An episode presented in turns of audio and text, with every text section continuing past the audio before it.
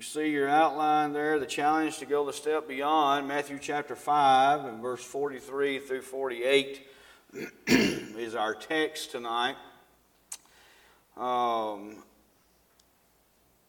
the text reads to us, and the Bible says, Our Lord says, You have heard that it was said, You shall love your neighbor and hate your enemy. But I say to you, love your enemies, bless those who curse you, do good to those who hate you, and pray for those who spitefully use you and persecute you, that you may be sons of your Father in heaven. For he makes his sun rise on the evil and on the good, and sends rain on the just and on the unjust. For if you love those who love you, what reward have you? Do not even the tax collectors do the same? And if you greet your brethren only, what do you do more than others? Do not even the tax collectors do so? Therefore, you shall be perfect, just as your Father in heaven is perfect. Introduction there, you see, uh, lays out some thoughts for us, and I'll add some thoughts to that as we uh, go through uh, this introduction together. Number one, you see that some of Jesus' most effective teaching was done through asking challenging questions. There in the text we just read, he asked two uh, challenging questions, didn't he? Uh, two specific questions. What were they? Can you pick them out? What's one of them? For if you love those who love you, what reward have you? Do not even the tax collectors do the same? What was the second one? Yeah, if you just greet your brethren only, what do you do more than others? And he compares it to the tax collectors again. When our Lord always says, You have heard it said, what's he referring to? The old time, the Pharisees, scribes, old time, old people, older prophets and things. Mainly the Pharisees and, and scribes and those things because they were real good keepers of the law, but they didn't do what? They didn't practice. They knew the law every jot and tittle, every dot, every T. They knew everything about it. But he said, You've heard it said, and he tells you the opposite, doesn't he? Yeah, it was tradition, a lot of their traditions. Uh, he said, You've heard it said that you should do what? What did he say? Love your neighbor, hate your enemies. Yes.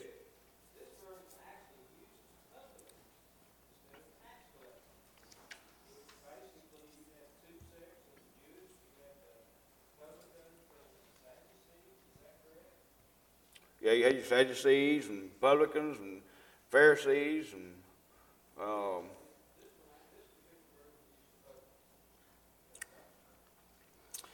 So, our Lord's laying out two specific questions here. And basically, in our introduction, we can see that all men do some good, even those considered more sinful. Now, many factors encourage this way of thinking. Our family and affections, requirements of society, laws of men, rewards of society for good actions, natural affection for other human beings, etc. But followers of Christ are called, he said, he compares it there. He says, doesn't the, just the normal people do that? Is basically what he's saying, isn't Don't they just normal people? He, he says the what do you say? The publicans, uh, tax collectors. Don't they? They do that. But you, as a Christian, are called what? To do more. A higher calling. Going that step beyond. Now, as Christians, we're called to do a higher calling in a lot of areas, not just to love your neighbor and love your enemy. We're a higher, we're higher called people to a lot of things, aren't we? Yeah? Yeah. A whole lot of stuff. When it comes to, you know, putting Christ first and religion and the whole nine yards, we're called to a higher standard. He says, You're uh, not to be of the world, not to love the world, other things are in the world. You're a royal priesthood. You're a peculiar people, he says in Scripture. Paul writes that, doesn't he? You're peculiar people. You're, you're called to a higher standard. What does that say about us? Now, not, we're talking about this right here, particularly talking about loving your enemies and, and your neighbor, this, that, and other, but think about it as a big picture. Big whole picture as Christianity. We're called to a higher calling. We're to go a step beyond. We're not to be like everybody else. now, I had this conversation just today.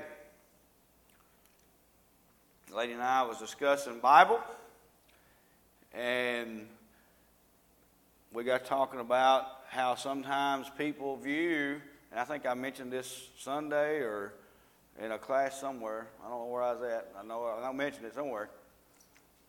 But sometimes people look at you differently, don't they? If you're a Christian, sometimes they might even call you what? Weird. You think you're better than me? You think you're the only one going to heaven? Let me ask you a question. Can all people go to heaven? They can't on Facebook. Yeah. Well, yeah. Can all people go to heaven? I'm talking about, you know what I'm saying. Can all people go to heaven? Yes, everybody has a chance to go to heaven, but not everybody can go to heaven. Yeah, everybody, society. Yeah. According to Facebook. I mean, somebody dies on Facebook, you get them on Facebook, they, they in heaven, they sitting right next to the Lord. In society. But let me tell you, all people can't go to heaven. They have a chance, Neil, to go to heaven. But all people can't go to heaven. I don't care how good you person you are. Change the can to want. What's that again? Change the can to won't. won't go to heaven. Okay, let me put it that way. Won't go to heaven.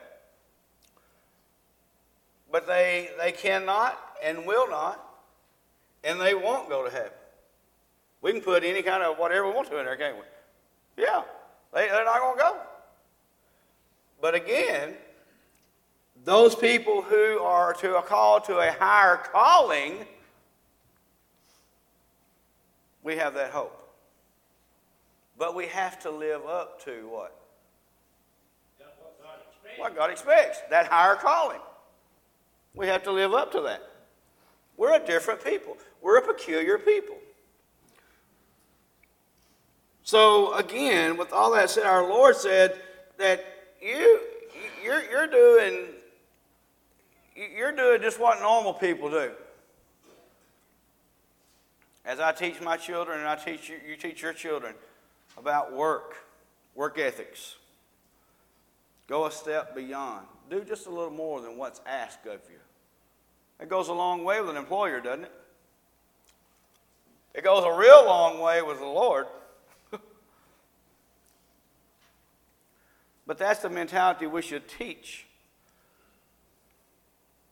You know, our children, and, and of course, again, our, ourselves as well. We're called to a higher calling. If we live like the world,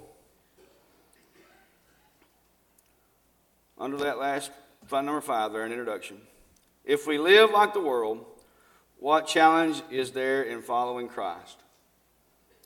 If we only love those who love us, what are we doing more than they? So the challenge here is to love who? Everybody. Everybody, but especially, he focuses on the enemy here, doesn't he? Yeah. Those who don't like you. Now that's hard, ain't it? Don't say you gotta like, Yeah, I mean, you gotta have a spend a night party, doesn't it? I mean, you gotta have a best friend, but you gotta love I've always said that, yeah. care about their soul and Yeah. to. I mean, we may not be going fishing together. That right, Neil? Neil likes, I said, that right. I said, we, we may not go to fishing together. We may not, we may not like them that much, right? Um, but he says, love them. Don't wish evil on them. How many times has someone wronged us that we wished evil on them? Boy, I wish, I wish a truck run over you. You ever thought that? I wish, wish you'd fall off a cliff. That's not the right attitude, is it? Point number one Jesus challenges us to honestly evaluate. Now, that's key right here. Evaluate ourselves. Being too satisfied with our lives can be dangerous. 1 Corinthians chapter 10, verse 12. If you get there, read it.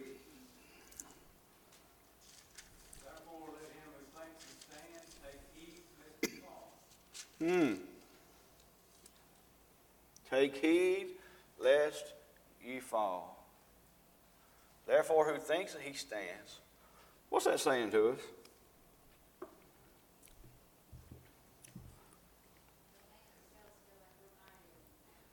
Yeah.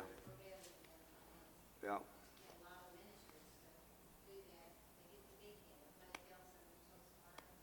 Oh, yeah.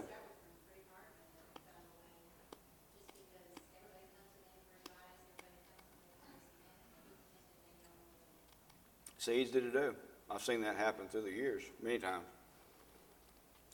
Luke 18, verse 9, he spoke the parable to some who trusted in themselves that they were righteous and despised others.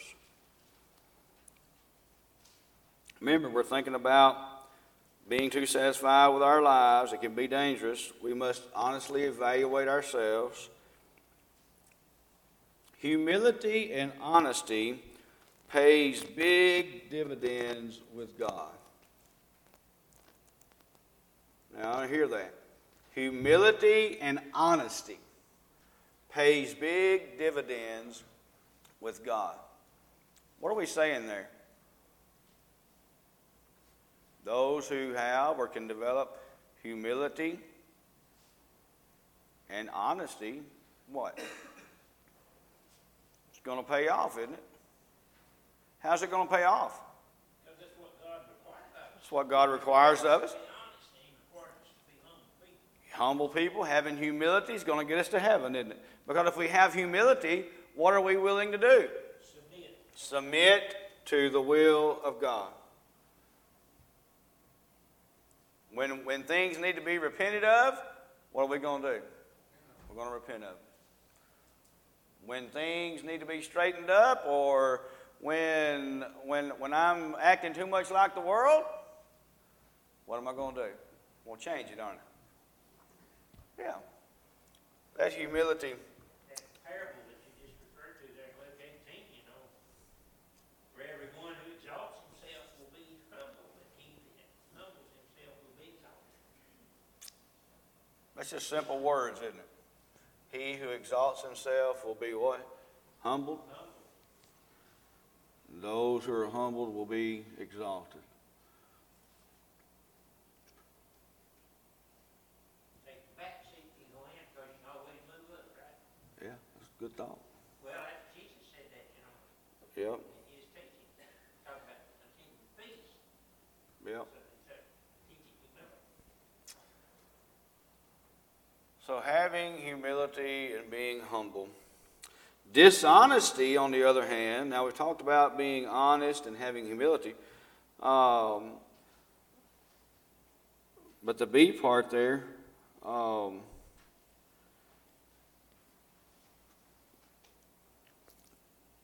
having the uh, dishonesty and deception must be dealt with in our lives. When we sin, if we confess those sins, He's what? Just and willing to forgive us. So, with that said, dishonesty and deception may be dealt with in our lives. 1 John 1 8 through 10. Honesty about oneself is not easy. Think about that. Being honest with ourselves is not easy. What do we mean that? What would, be what would be the things that we do? Be honest with ourselves. What what are we referring to there, class? All our faults. Admit that you're wrong. Brandon, why she look at you when you, she said that? You don't know. I love picking on Brandon. He, he, he just kind of sits there and takes everything in, and when I bring him out, he's like, oh. He points over there. Admitting when you're wrong. Three or four times a day. It's not easy to admit that you're wrong. Is that right, Zolly? That's right. It ain't easy, is it? No, none of us won't be wrong. Oh, yeah. You're right. Yeah, I like how you said it. We tend to think we're right. That's the key, ain't it? Yeah, because a lot of times our, our mentality is my way is the best way, the right way, the only way. I don't care what you think. Now, when it comes to scriptural, biblical things, it's not my way, it's Christ's way, God's way, right? There's no dealing, there's no changing with that. Um, but being honest with ourselves are, are, is difficult. Think about this as I ask you this. Can I honestly face up to my desire for the wrong things? Things that we desire that know, we know are wrong. Am I willing to admit that I'm self centered too much? Hmm. Self centered. What is self centeredness? All about me. me. All about me. Marriages sometimes suffer in that. Sometimes marriages suffer. It's all about me. And a lot of times you got one side going, well, he thinks it's all about him, and he's over here going, well, she thinks it's all about her. Well, it sounds like both of you got a problem to me. There's no room for that in marriages, is it? No. Your centeredness should be about your spouse. It's not about me. What can I do for her or for him? And it should go both ways, right? Yeah. Uh, Self centeredness is in spirituality and Christianity. Who should our centeredness be about? What should be the center of us? God, Christ. God's will. That takes care of that kind of problem, doesn't it? Can I openly admit I do things to get recognition? What about that? Anybody ever been guilty of that? I see some heads going, yeah, I have. We all like to have recognition, don't we? We all like to be patted on the back. We all like to say, boy, you're good. Boy, you're great.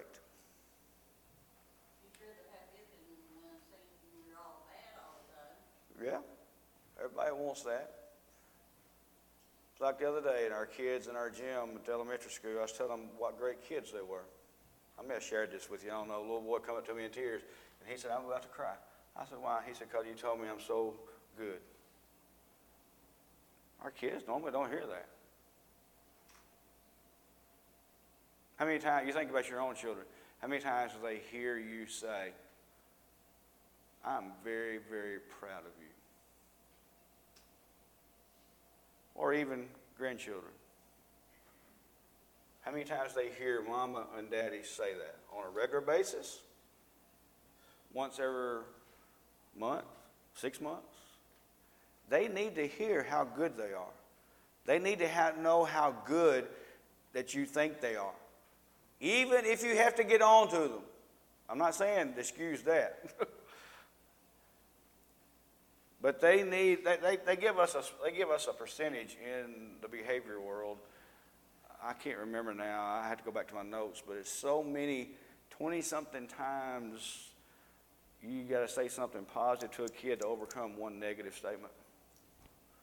You've got to tell them 20 something times something positive. I can't remember to overcome that effect that negative has on them. Um, right now, uh, in our school, we have a we have a, a kindergarten group that is none like none other kindergarten group I've seen in all of my years of teaching. That's true. I know your kid's in kindergarten. he ain't one of them. Uh, but they're, they're, they're, they, they come they come from I, I'm, the way I can figure it out when I'm talking to them because they tell you stuff, and they come from really, really, really unstructured homes. I mean, no structure. For for you to tell them to sit down, you must tell them at least five to eight times before it ever registers. And then they go, why? So you can tell that they have no structure in their home. None. Um, course, they look at Mr. Matthew as the big bad bear um, because I'm this big giant guy. And they're all looking up, going, Yes, ma'am. Yes, ma'am. They're used to saying yes, ma'am, all day long to their female teachers. so they don't say yes, sir to me. They say, Yes, ma'am. I don't even acknowledge it anymore. I just said, okay. At least they're speaking respectfully. Um, what about my desire to have power over others? A desire of social acceptance, even if I have to compromise. Think about that. My desire for this world is greater than my desire for heaven. Without honesty, I quickly forget these things, and the Word of God has no effect upon my life. Um, number two, Jesus challenged to see the need for change. Spiritual change can only come when I see myself as God sees me. Listen to that. That change only comes when I see myself as God sees me. Think about that. What is that saying? Exactly. Is what you are because God, there, there's, there's nothing hidden from God, right? That's right. There's nothing hidden from God. And when we see ourselves and we're honest with ourselves about who we truly are as a Christian, as a wife, as a husband, as a mother, as a father, as a Christian working in the Lord's church, when we see ourselves truly who we are as God sees us, then change can start to happen but only then. Of course, we receive that power and help from our Lord and God. Now, this change we're talking about, number two there, Jesus challenges us to see the need for change. Spiritual change must use the right standard. What's the standard for us? The Bible. We have a, we have a tendency as human beings not to compare ourselves to biblical things, but we compare ourselves to others, other people. I'm no good because I can't do X like Jim can. I don't have the value that so and so has because I can't do that. A lot of times that's what falls into our in our lives. The problem is, is we pick, pe- we pick people as good or worse than us. I'm as good. Now, we justify ourselves because we say this right here I'm as good as so and so. Are we truly being honest with ourselves when we're doing that? No. I'm as good as so and so. As to say, I'm equal or above so and so, so I'm, I'm all right. Or we say, I'm as good as that so called Christian that goes to church down there at McCarnsville. So-and-so will answer for so-and-so. She's exactly right. Or I'm, I'm a whole lot better than that person. We see story in the story ever in the New Testament about that, don't we? Paul warned about that, you know, his writing, that you don't need to measure yourself by others. That's right. Humans are really invalid standards. Our Lord left us to follow him in 1 Peter 2 and 21. He says, Follow myself, follow my ways. Be as me, as Peter wrote. That's right. are influenced, by others. you know, Paul said, be the imitator of me. That's right. But he also added, even as I also am of Christ. That's right. Sometimes our Lord's questions in these texts, and even when we apply them to ourselves today, can be embarrassing for us, but they can help us wake up, make changes in our lives, cause us to relook at our loyalty to God and dedication and goals of our heart. Might even encourage us to get out of our bed of ease and follow Christ. Number three, the insights from the question. Is Jesus not trying to overwhelm us here, but neither does he want us to be satisfied with mediocrity. Any goal less than perfection is degrading of the religion of Jesus Christ. Our Lord wants us to realize what it means to be a child of God. Doesn't involve living like an ordinary man, but living like God, to be unselfish, to turn the other cheek, to return good for evil, to suffer wrong instead of uh, revenge, and to forgive 70 times 7. That's what it calls upon us to do. To have a zeal for God's righteousness, not being satisfied with yesterday's accomplishments, but accomplish more today. In conclusion, our Lord says, What do you do more than others? was intended to help us with an honest evaluation of ourselves, to help us realize the need of taking up our cross daily and following Him, and to see a change in our lives, and to take that step beyond what good men do. That step beyond. And I hope that we can reach out and accept that challenge tonight.